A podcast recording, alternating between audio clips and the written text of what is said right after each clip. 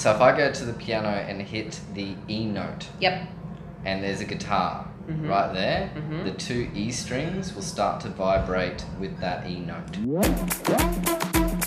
You would be familiar with the singing the high pitched note and breaking the glass.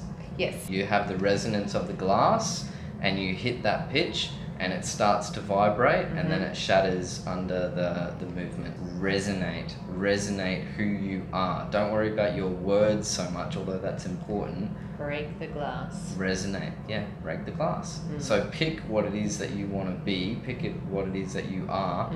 and turn up the volume on that thing. Really like because that. what happens is, if you've got a hundred people listening or a thousand or whatever it is, Mhm. those who resonate can't help but be moved Yeah. and compelled to move forward.